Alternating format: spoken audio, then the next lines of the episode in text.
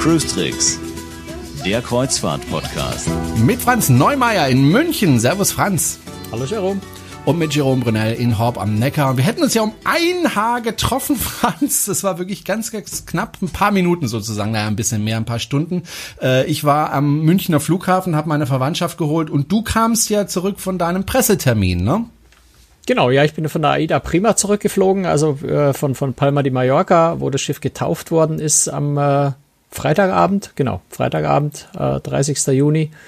Und äh, ja, ich hatte Glück im Gegensatz zu ein paar äh, ja, Journalisten und Reisebürokollegen, die auch von dort zurückfliegen wollten und die zum Teil sehr, sehr viele Stunden später erst in Palma weggekommen sind. Palma ist einfach so ein Flughafen, wo immer, immer und immer wieder ganz, ganz lange und schwierige Verzögerungen äh, vorkommen, weil der Flughafen einfach doch ziemlich ähm, ausgelastet ist, kann mhm. man mal so sagen.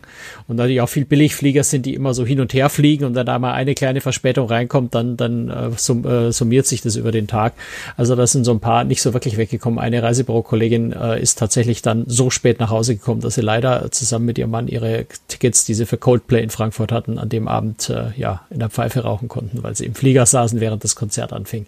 Das ist ärgerlich. Ja. Ganz herzliche Grüße an die liebe Christine. Äh, ich leide ich mit nicht, dir. dass sie das jetzt trösten wird, aber ich fürchte nein, aber ja, du Mitgefühl ist trotzdem da. Du bist, glaube ich, mittags gelandet und äh, am Spätnachmittag kam ich dann an den Flughafen in München, um meine Verwandtschaft abzuholen, die aus Peking kam und äh, erstmal eine Stunde am Zoll stand, weil da wirklich sehr genau geguckt wurde, wer da einreist und wer nicht.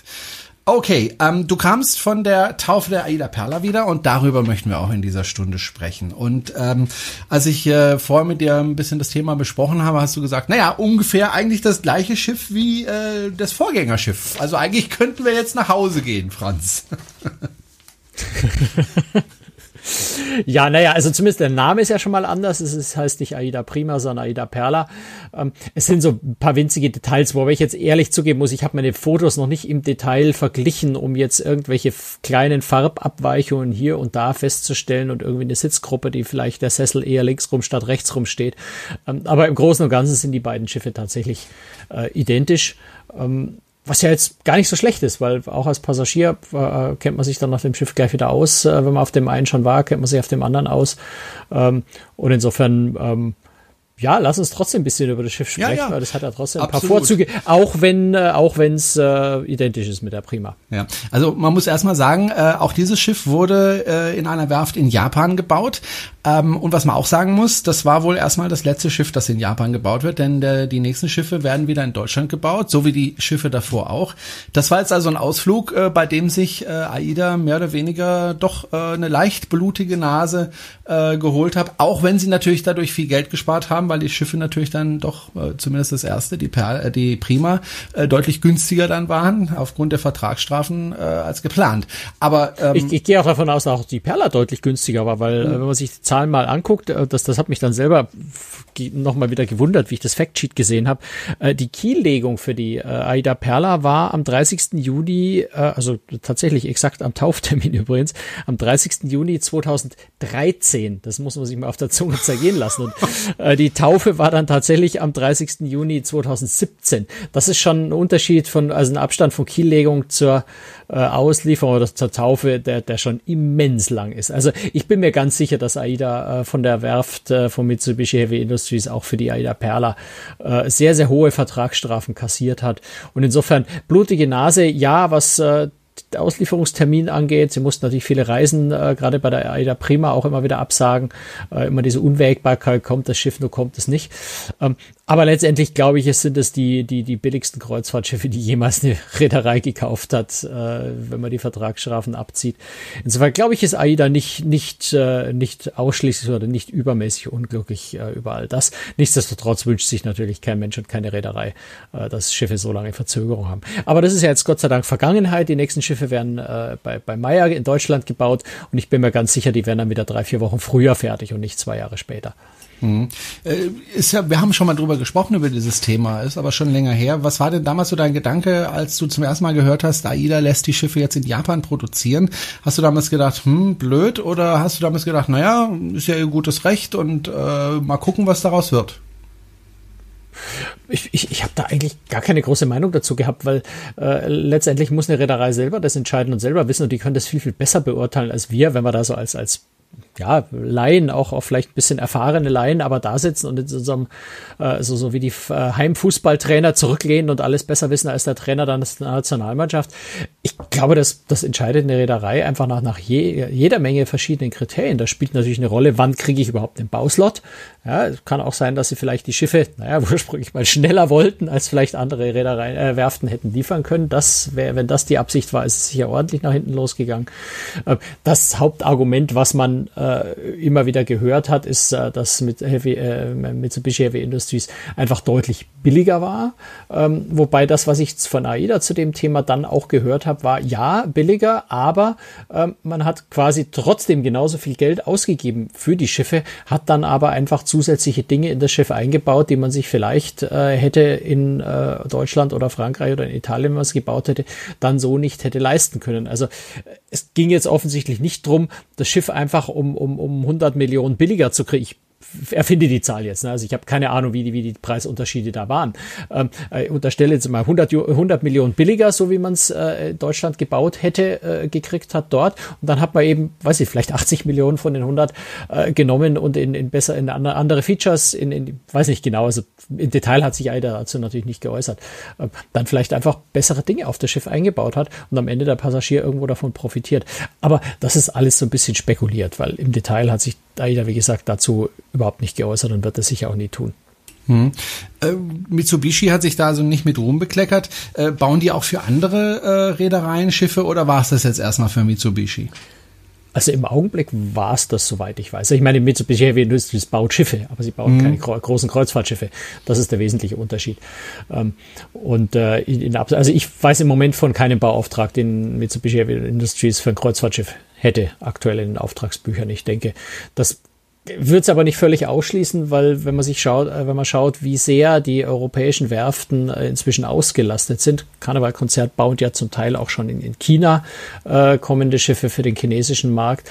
Ähm, die europäischen Werften sind sehr, sehr ausgelastet. Das heißt, wenn jemand auf Biegen und Brechen unbedingt halbwegs schnell ein Kreuzfahrtschiff haben will, wird ihm vielleicht gar nicht so viel anderes übrig bleiben, als möglicherweise auch dort wieder hinzugehen. Aber wie gesagt, im Moment ist da nichts absehbar und insofern müssen wir, glaube ich, einfach mal abwarten. Hm. So, jetzt ist das Schiff also endlich gebaut und es ist endlich da und wie ich finde ein sehr schönes Schiff geworden. Was mir ganz besonders gut gefällt, ist nach wie vor der Bug, der ja äh, ganz steil ist, also ganz gerade äh, im Vergleich zu den modernen Schiffen. Wir hatten damals schon mal drüber gesprochen, deswegen nur ganz kurz. Dieser Bug ist deswegen so gebaut, weil diese Schiffe nicht mehr so schnell fahren werden und das man hat gemerkt, dann äh, verbraucht man da am wenigsten Treibstoff. Ist das so richtig zusammengefasst, Franz? Im Großen und Ganzen ja. Das hat äh, strömungstechnisch, ich weiß nicht mehr was alles für, für, für Gründe, aber letztendlich ja. Dienst der Stabilität, es dient dem äh, günstigeren Treibstoffverbrauch. Ähm, das äh, scheint der Hauptzweck zu sein. Mhm. Und der Passagier Und man, man sieht es ja bei anderen Schiffen inzwischen auch. Also zum Beispiel die, äh, die, die, die Celebrity Edge äh, Class, äh, die jetzt kommt, äh, die haben auch einen senkrechten Steven. Man sieht es bei, bei, bei mehreren kommenden Schiffen. Ich habe es jetzt nicht genau im Kopf, aber ich habe es jetzt bei anderen Rädern auch schon gesehen, die Planungen, äh, dass sich das tatsächlich nicht durchsetzt, aber zumindest äh, immer mehr Schiffe, äh, solche, äh, auch im, im, Expeditionsbereich. Ich denke, die, ich richtig, richtig in Erinnerung habe, die neuen Schiffe von Hurtigruten haben so einen ähnlichen äh, Steven. Ähm, also das macht so ein bisschen Schule gerade. Mhm. Und der Vorteil ist ja, glaube ich, auch, dass die Passagiere bis vor an den Bug können und nach vorne gucken können. Ne? Das ist ja bei anderen Schiffen oftmals nicht möglich, dass die Passagiere wirklich bis ganz nach vorne dürfen. Also zum Beispiel, als ich auf der Aida Aura gearbeitet habe, da durften die Passagiere nicht nach vorne. Also bei manchen Schiffen gibt es das natürlich, dass man vorne hin kann. Mhm. Allerdings ist es ist bei, selten, der, bei der AIDA Prima, na, würde ich gar nicht mal so sagen, nicht, nicht, nicht nee. richtig selten. Ähm, aber trotzdem hat die Prima und die Perla äh, da einen, einen, äh, ein, ein spezielles Feature, was kein anderes Schiff tatsächlich hat. Mal sehr hoch. Ähm, weil man kann, naja, man kann vor allem wirklich ganz nach vorne hin. Also du hast bei allen Schiffen, wo du so nach vorne genau, auf das, Vordeck kannst, mhm. ähm, bist du ja irgendwo, äh, hast du hast du noch ein Schanzkleid vorne dran und, und also du kannst dich nicht wirklich vorne überlehnen. Das das geht nicht. Also du kannst dich mhm. nicht vorne überbeugen und runterschauen. So weit vor kommst du nicht. Und äh, bei der bei der Perla kannst du ja, da ist ja ganz vorne im Bug ist ja diese ganz edle weiße Moët Chandon Champagner Spray Bar, ähm, zweistöckig äh, und aus dem oberen äh, Deck äh, aus der Spray Bar kannst du wirklich durch eine Tür vorne raus.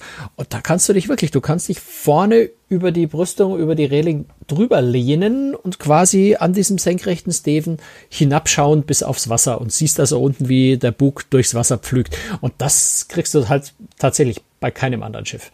Und dann kann man auch nackig sehr, sehr runterspringen. Hast du das mitbekommen? Ich vermute, ich vermute, du naja, klar, habe ich es mitbekommen.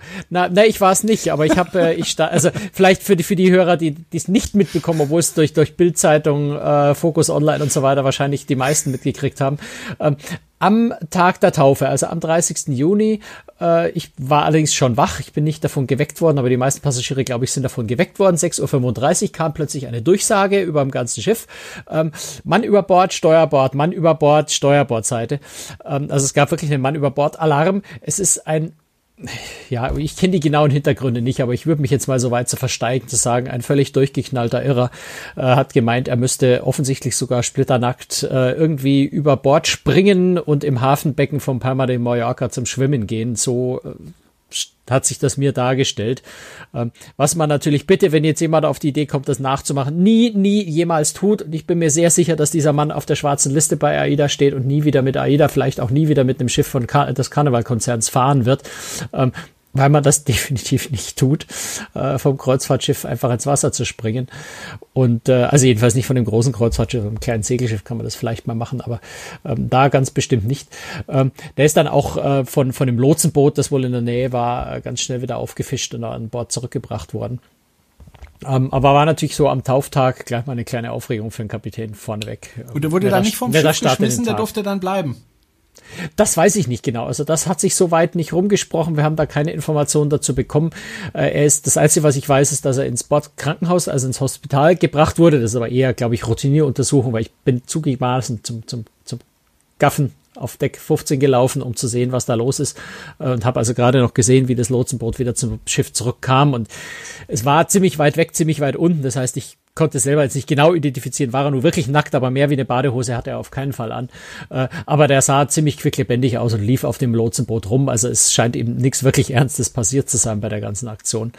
Äh, aber ich nehme an, dass er hinterher beim Kapitän zum Appell antreten musste, der ihm vermutlich sehr, sehr ordentlich den Kopf gewaschen hat. Kapitän des Schiffes Boris Becker. Ich dachte, er wäre pleite. du springst von einem lustigen Witz zum nächsten. ja, das ist, das ja der arme Mann, also der tut mir echt so ein bisschen leid. Wir haben ja ähm, am, am, Tag vor der Taufe, also ein bisschen in Barcelona schon eingestiegen, über Nacht dann nach Palma de Mallorca mitgefahren und dann den ganzen Tag in Palma an Bord gewesen, äh, Taufe am Abend und am nächsten Morgen zurückgeflogen. Ähm, wir hatten am äh, Abend von Barcelona, äh, kurz nach der Abfahrt, hatten wir, oder, oder vor der Abfahrt sogar schon, äh, einen kurzen Empfang im Kochstudio an Bord, wo dann danach auch äh, gegessen haben. Und da kamen äh, unter anderem Boris Becker und auch Taufpatin äh, na, wie heißt sie denn? Ähm, Lena Gerke. Lena Gerke. Ich habe gerade, der Vorname ist mir gerade nicht mehr eingefallen. Äh, Lena Gerke äh, kam kurz vorbei für, für ein paar Interviews mit der, mit der Journalistengruppe. Und äh, natürlich musste er sich dieses Thema, diese, diese Scherze anhören, so wie er sich das wahrscheinlich sein ganzes Leben lang schon ständig anhören muss. Äh, er nimmt das relativ locker und mit Humor, aber ich glaube, er ist auch so ein bisschen leid, ständig diese Witze zu hören. ich hätte dann gesagt, ja, ich bin wirklich leid, haben Sie nicht ein bisschen Kohle für mich? Nee, er hat gemeint, er hätte, er hätte ein Haus und würde seine Raten regelmäßig bezahlen und sei nicht pleite. Gut. Ähm, er ist aber auch jetzt wirklich überhaupt nicht mit dem Tennisspieler zu verwechseln, wirklich nicht. Nicht von der Statur, er hat einen ja, dicken, dicken Vollbart. Aus, ja. Also er schaut wirklich komplett anders aus. Er hat auch dunkle Haare, also wirklich nicht, nicht zu verwechseln in keiner Weise. Ja. Ähm, die Taufzeremonie, äh, war das so eine klassische Taufzeremonie oder hat man sich da was Besonderes einfallen lassen bei AIDA? Wenn du jetzt die Zeremonie selber meinst, nein, das ist ähm, so, wie das bei modernen Taufen inzwischen fast immer der, äh, der Fall ist. Äh, es gibt eine Taufsong, es gibt einen Taufspruch. Äh, Spruch, Lena Gerke drückt auf einen basserartigen Knopf, der wiederum einen Mechanismus auslöst, der die Champagnerflasche äh, an, dem, äh, an den Rumpf des äh, Schiffs äh, zerschellen lässt. Wobei zerschellen ist ja in dem Fall relativ, weil es hat beim ersten Mal nicht geklappt. Oh. Ähm, das war ja schon bei, bei TUI Cruises, bei der Mein Schiff 6 vor ein paar Wochen so, ähm, dass es äh, beim ersten Anlauf nicht geklappt hat. Und es war tatsächlich auch äh, bei, bei der Aida Perla wieder so. Ähm, also die haben ja so eine extra Metallvorrichtung, wo diese Flasche eingespannt ist, äh, wo man eigentlich davon ausgeht, dass das vorausberechnet, dass das einfach funktioniert. Mir tut nur derjenige leid, der das genau Flasche, das vorbereitet. Ja, ja und, und wochenlang vorbereitet, dass diese Flasche zerspringt. und das natürlich jedem ja, erzählt, der da persönlich kennt. Ich habe die Flasche da vorbereitet und dann zerplatzt die Flasche mein nicht. Du steckst halt nicht drin. Das ist natürlich eine, eine Flasche aus, aus Serienproduktion. Die Flasche wird ja nicht speziell dafür hergestellt.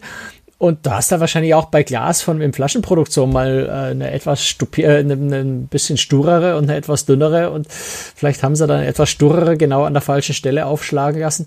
Äh, die wollte halt nicht kaputt gehen. Aber ist ja auch nicht tragisch. Die zieht man wieder hoch, lässt sie nochmal fallen. Ähm, dann allerdings kann ich mir vorstellen, hat selbst eine, eine medienerfahrene, äh, stresserprobte Lena Gerke äh, vermutlich ziemlich geschwitzt und sie sah schon so ein bisschen äh, nervös dann beim zweiten Versuch aus, äh, weil stell dir vor, es würde beim zweiten Versuch wieder nicht kapieren, da steigert äh, passieren, da würde sich ja die, die, die Nervosität und die Verzweiflung bis ins Unendliche steigern. Rufen, wer war die Flasche, die es vorbereitet hat? Und äh, ich, ich, also man hat ihr die Erleichterung dann schon sehr, sehr angesehen, dass es beim ah. zweiten Mal geklappt hat. Ja. Äh, das muss wirklich, also wirklich für den, der das vorbereitet hat, äh, muss das ziemlich bitter sein, wenn es dann tatsächlich nicht funktioniert. Ja. Auch wenn niemand weiß, wer es war. Ähm, ja. Und wahrscheinlich aber auch drumrum, sein wollte. Ja, das drumrum. Aber das Drumrum der, der mhm. Taufe muss man tatsächlich sagen, das ist was, was AIDA richtig gut kann und was kaum jemand in der Kreuzfahrtbranche besser macht als AIDA, so einen kompletten Tauftag zu inszenieren äh, mit ganz viel Programm davor, danach. Ähm, da ist AIDA einfach richtig klasse und, und äh, ich, was ich also zugegebenermaßen echt richtig cool finde, ist, äh, wenn du, wenn du einen Überraschungsgast für ein Konzert im Theatrium, äh, also kurz vor der Taufe, ähm, quasi als Show-Highlight des Abends ankündigst und sagst, es wird ein Überraschungsgast. Und du sagst vorher nicht, wer es war. Und das ist jetzt wirklich jemand, mit dem du echt richtig Werbung machen könntest, ja. Also Ray Gavi ne, war, war wirklich der Top-Eck oh. des Tages. Okay. Und das so ganz cool und locker zu sagen, wir haben einen Überraschungsgast, wir sagen vorher nicht mal, wer das ist.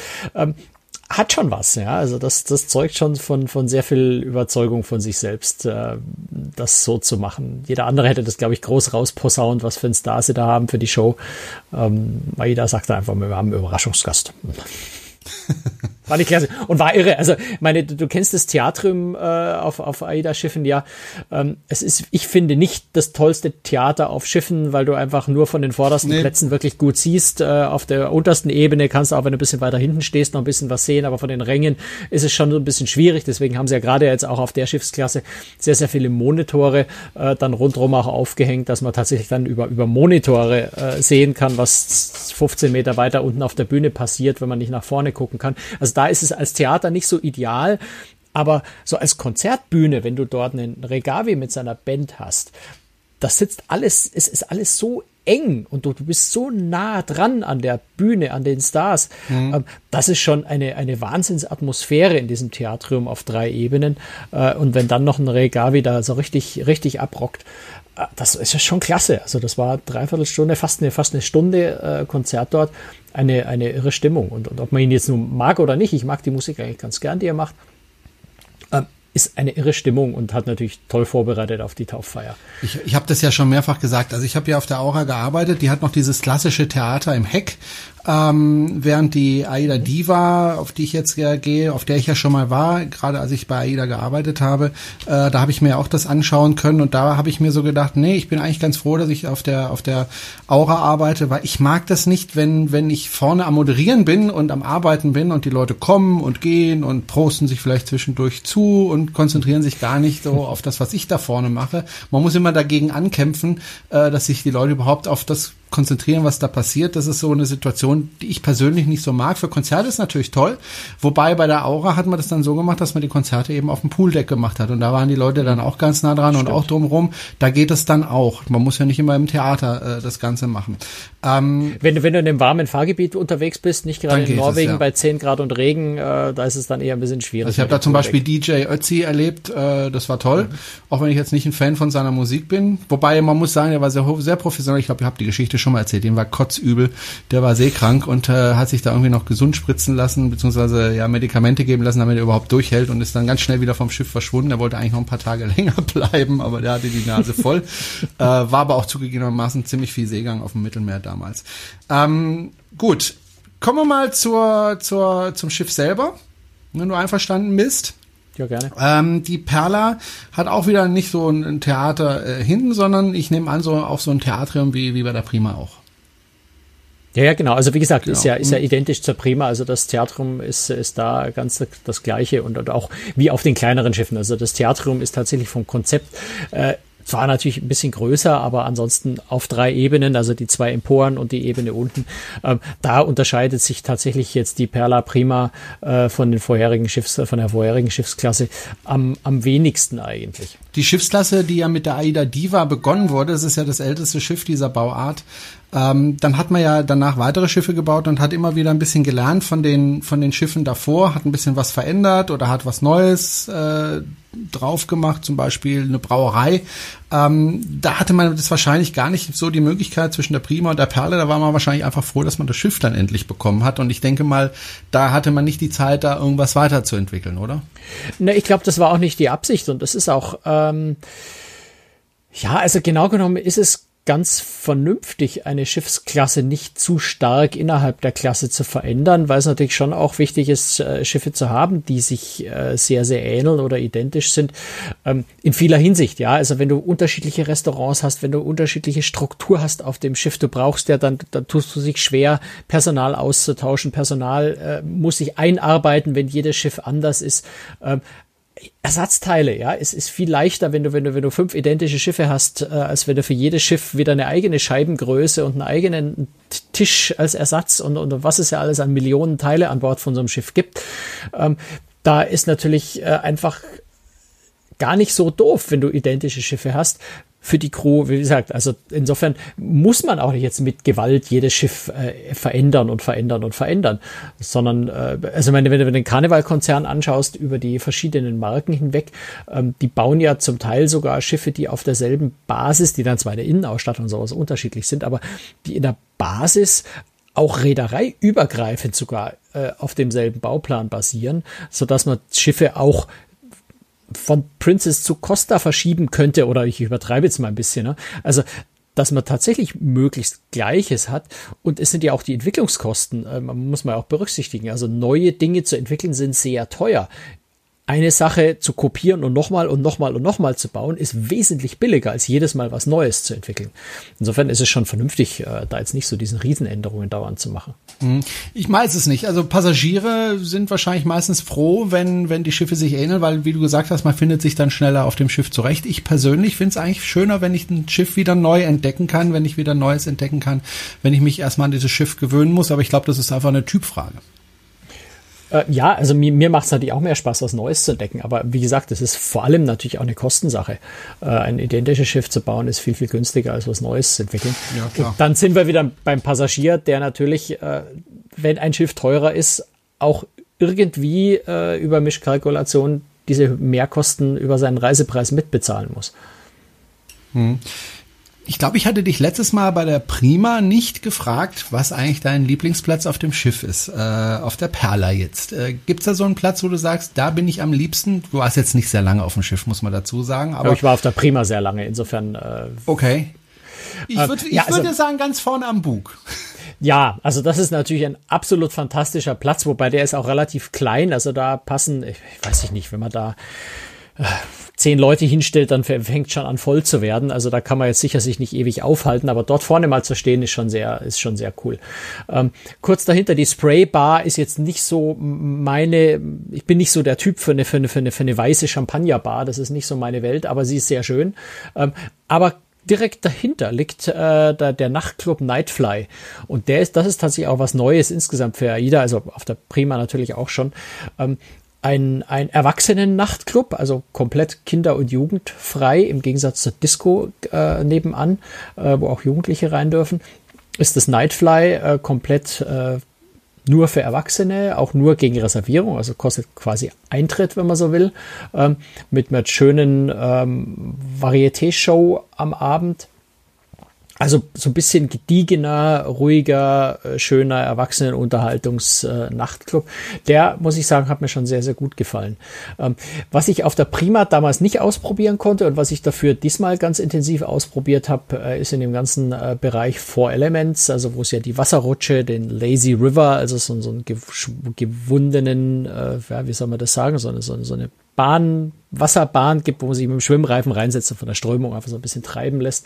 Ähm, und den Klettergarten. Und ich habe vor allem diesen Klettergarten wollte ich unbedingt ausprobieren. Da habe ich tatsächlich ein bisschen Überzeugungsarbeit leisten müssen, weil wir am, am Tauftag selber ähm, wäre der Klettergarten eigentlich nicht geöffnet gewesen, aber ich habe tatsächlich äh, die, die äh, Betreuer dort äh, überzeugen können, äh, dass sie mich dann doch zumindest eine Runde mal drehen lassen, damit ich diese, diesen Klettergarten ausprobieren kann. Und der ist also Lieblingsplatz wäre jetzt übertrieben, aber ich finde ihn richtig, richtig klasse.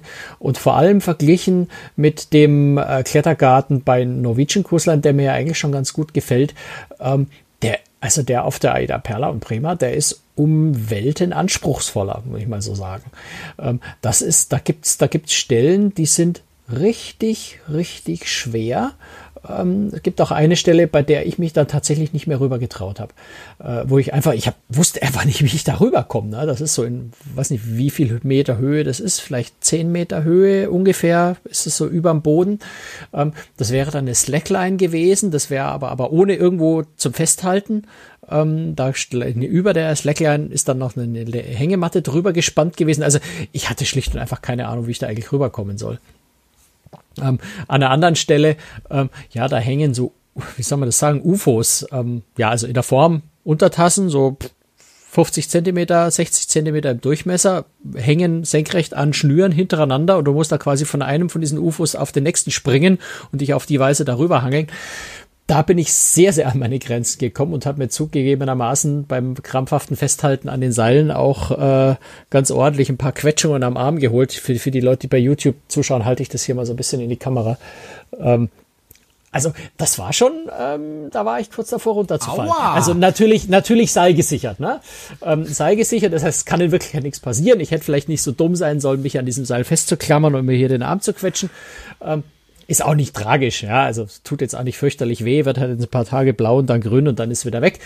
Ähm, aber vielleicht hätte ich mich da besser in das Sicherungsseil fallen lassen, als mich da so krampfhaft festzuhalten. Also, und, und bei Norwegian, ja, da, da bin ich, eigentlich, da kommst du eigentlich nicht, also ich zumindest bin da nicht an meine Grenzen gekommen in dem Klettergarten dort, der auch lustig ist, der auch Spaß macht, der mehr Möglichkeiten bietet, der größer ist, der auch diese, diese Plank hat, also wo man so ein bisschen über die Bordwand rauswandern kann, äh, dann so in, weiß nicht, 50 Meter über dem Wasser. Ähm, das hat jetzt die Aida Perla nicht. Ähm, aber dafür ist der Klettergarten als solcher ähm, schon, mm, ja, anspruchsvoll.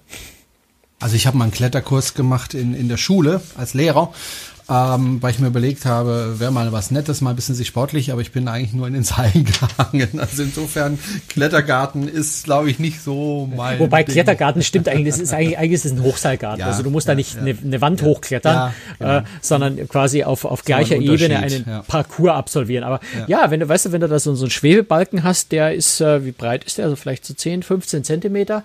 Und auf diesem Balken sind dann lauter Wippen äh, installiert. Und du musst also, ohne dass du ein Seil hast, um dich festzuhalten, wirklich über diese Wippen drüber steigen. Ähm, und das ist nur mittelschwer. Ähm, das ist schon, also das hat was. Da muss man schon seinen ganzen Mut zusammennehmen, um da drüber zu laufen. Wir sind schon fast am Ende unserer, in Anführungszeichen, Sendezeit. Äh, gibt es etwas, was wir unbedingt noch über das Schiff sagen müssen? Also ich glaube, was noch so ein bisschen wichtig zu sagen ist, auch wenn es natürlich, wie gesagt, auch bei der Perla nicht komplett neu ist, aber dann doch insgesamt bei AIDA relativ neu, äh, ist das Restaurantkonzept. Ähm, AIDA ist ja die Reederei, die fast ausschließlich auf Buffet-Restaurants setzt. Ähm, und bei der Prima Perla äh, gibt es da ist ein bisschen eine neue Entwicklung, so ein bisschen mehr Alternativen und es gibt tatsächlich mehr äh, oder überhaupt Rest auch im Preis inkludierte Restaurants mit Bedienung. Ähm, die Idee ist, äh, es gibt nach wie vor äh, vier Buffet-Restaurants, also das Weite Welt, das Markt, ähm, das East und ähm, was ist das vierte? Ist mir jetzt gerade entfallen. Also es sind vier Buffet-Restaurants. Ähm, klassisch wie auf allen anderen AIDA-Schiffen auch. Ähm, es gibt dann aber ähm, eine französische Brasserie des French Kiss, es gibt einen Italiener des Casanova, ähm, es gibt eine Tapas-Bar, es gibt, ähm, ja, das, wenn ich das richtig erinnere, sind es die drei äh, Restaurants mit Bedienung. Der Unterschied zu den Buffet-Restaurants ist, dass man dort die Getränke bezahlt, aber das Essen ist inklusive.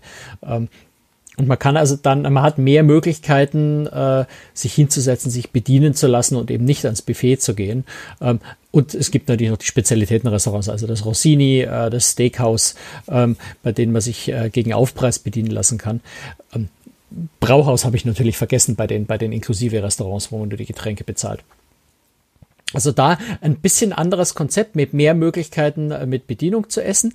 Auf der anderen Seite auch in den Buffet-Restaurants absichtlich etwas weniger Abwechslung drin, ähm, damit die Leute vielleicht auch so ein bisschen ähm, angeleitet werden, äh, öfter auch die anderen Restaurants zu nutzen. Also da wandelt sich so ein bisschen was bei dieser Schiffsklasse. Das ist jetzt kein Konzept, was AIDA plant, auch auf die anderen Schiffe zu übernehmen. Aber bei diesen großen Schiffen, mutmaßlich auch bei den kommenden ganz großen LNG-Schiffen, die ja bald kommen, ähm, nehme ich mal an, dass so ein ähnliches Restaurantkonzept kommen wird, um eine viel, viel größere Vielfalt und Diversifizierung bei den Restaurants zu bieten und eben auch attraktiver zu werden für Passagiere, die sagen, mit Buffet auch zum Abendessen fange ich nicht viel an. Ich möchte mich zum Abendessen gemütlich hinsetzen und bedienen lassen. Ähm, da, glaube ich, eröffnet AIDA nochmal eine neue Zielgruppe, die vielleicht AIDA aus dem Grund bisher gemieden hat. Das, denke ich, ist ganz wichtig bei der Schiffsklasse einfach noch zu erwähnen, weil das schon äh, eine ganz grundlegende Änderung ist. Mhm. Gut, dann würde ich jetzt ganz am Schluss noch mal kurz auf die letzte Folge eingehen wollen. Wir haben ja über die Zukunft der Kreuzfahrt gesprochen und da gab es einen Kommentar und ich freue mich ja immer, wenn wir Kommentare zu unseren Folgen bekommen. Ähm, das können Sie jederzeit tun, kommentieren auf cruestricks.de, einfach auf den Podcast klicken und dann unter den jeweiligen kommentieren. Und das hat Marian Fair gemacht, äh, wobei ich gerade überlegen bin, äh, das ist ein sehr ungewöhnlicher und wie ich finde, sehr schöner Name. Ich überlege jetzt nur, ist das ein weiblicher oder ist das ein männlicher Vorname, Marian? Marian ist, glaube ich, ein männlicher Name. Okay. Und äh, Marian hat geschrieben, Moin, ihr habt davon gesprochen, dass es wohl keine Schiffe geben wird, die speziell für ein Thema genutzt werden, zum Beispiel Rockfestivals. Nun gibt es ja die Disney Magic, die sich das ganze Jahr mit Disney beschäftigt. Das ist doch so ein Schiff mit einem speziellen Thema, oder? Frag doch. Äh, du siehst es ein bisschen anders, Franz. Also er bezieht sich ja, wir, wir haben ja letztes Jahr über, mhm. über die Zukunft äh, der Kreuzfahrt äh, so in den nächsten 10, 15 Jahren gesprochen ähm, und haben da unter anderem eben auch darüber gesprochen, dass es äh, dass Themenkreuzfahrten sicher noch sehr viel mehr werden und darauf bezieht er sich. Ähm, ja, also Disney zum einen gibt es natürlich nicht nur die Disney Magic, sondern es gibt insgesamt vier Disney äh, Disney Schiffe, also die Disney Magic, die Wonder, das sind die zwei kleineren älteren und es gibt Disney Fantasy, die Disney Dream, äh, die etwas größeren neueren äh, Disney Schiffe. Ähm, ich würde die jetzt nicht als Themenkreuzfahrten sehen. Äh, Disney hat äh, ein Konzept mit eher klassisch orientierter Kreuzfahrt. Die Schiffe sind klassischen Oceanlinern im Ambiente, im, im Stil so ein bisschen nachempfunden. Ähm, natürlich hast du ganz viele Mickey Mouse und, und andere Disney-Motive an Bord.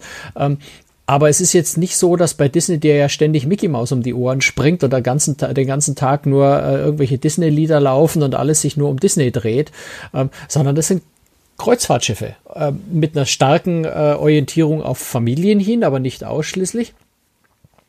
Aber ansonsten sind es ganz normale Kreuzfahrten. Und äh, ich sag mal, wenn ich jetzt eine Disney-Kreuzfahrt als Themenkreuzfahrt betrachten würde, dann müsste ich auch Royal Caribbean als Themenkreuzfahrt sehen, wenn die, wenn die eine Kooperation äh, mit DreamWorks haben und dort dann eben auch Shrek und die, und die Madagaskar-Pinguine immer wieder mal äh, vorbeikommen.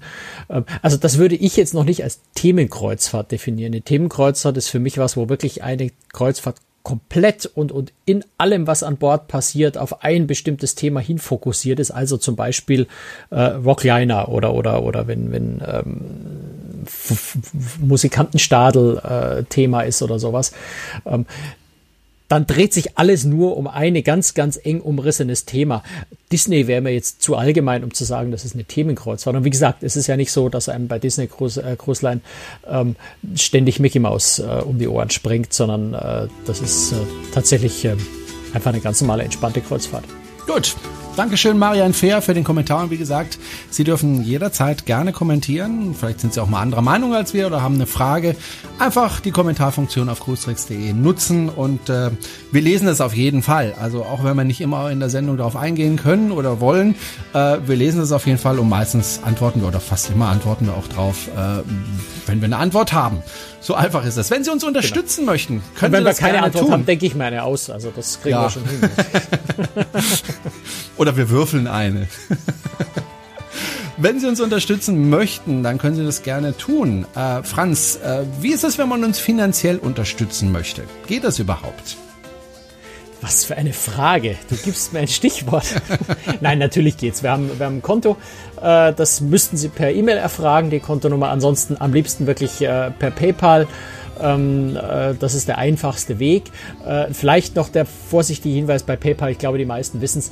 Ähm, lieber einmal im Jahr 20 Euro als jeden Monat äh, 2 Euro, weil PayPal verlangt relativ hohe Gebühren für kleine Beträge. Ähm, das heißt also lieber eine größere Summe einmal im Jahr. Ähm, wenn Sie kleinere Summen überweisen wollen, lieber, lieber per Bankkonto, ähm, wenn, Sie, wenn Sie einen monatlichen Dauerauftrag machen wollen. Ähm, ansonsten glaube ich, finden sie einen Weg, uns was zukommen zu lassen. Wir freuen uns jedenfalls. Genau, und worüber wir uns auch sehr freuen, ist, wenn Sie uns weiterempfehlen. Also wenn Sie auf dem Schiff unterwegs sind und ins Gespräch mit den Leuten kommen, dann können Sie gerne mal auf unseren Podcast und auf die Seite hinweisen. Da freuen wir uns über neue Hörerinnen und Hörer. Und ähm, ja, und wenn Sie ein Thema interessiert, was wir vielleicht noch gar nicht behandelt haben. Ich meine, wir haben jetzt zwar über wie viele Folgen? 170, glaube ich, sind wir jetzt äh, Folgen gemacht, aber äh, vielleicht fällt Ihnen noch ein Thema ein. Bei uns ist es auch nicht immer einfach, ein neues Thema uns auszudenken. Wir freuen uns über äh, neue Themen, die Sie vielleicht vorschlagen. Dann können Sie das auch sehr gerne tun. Einfach per Mail an uns. Und ja, wie gesagt, wir freuen uns über jede Reaktion, über jeden Kommentar und über jeden Cent, den wir gespendet bekommen. Dankeschön an dieser Stelle an diejenigen übrigens, die in der Vergangenheit schon gespendet haben. Und äh, Franz, wir hören uns in zwei Wochen wieder, denke ich mal. Äh, wobei wir jetzt nach dieser ja. Folge, das werden Sie jetzt nicht mitbekommen, mal drüber beratschlagen werden, wie wir das jetzt über den Sommer hin machen, weil sowohl der Franz als auch ich sind äh, viel unterwegs im Sommer. Und da müssen wir mal gucken, ob wir überhaupt äh, das hinbekommen, dass wir aufzeichnen. Wir schauen mal. Das, Franz. Das kriegen wir schon irgendwie. Ja, oder wir machen eine Pause oder wir, wir, wir besprechen das gleich. Ja? Und das erfahren Sie dann in der nächsten Folge. Muss ja so ein bisschen genau. spannend sein. Franz, ich wünsche noch einen schönen Abend. Tschüss, Franz. Danke dir auch. Bis dann. Ciao.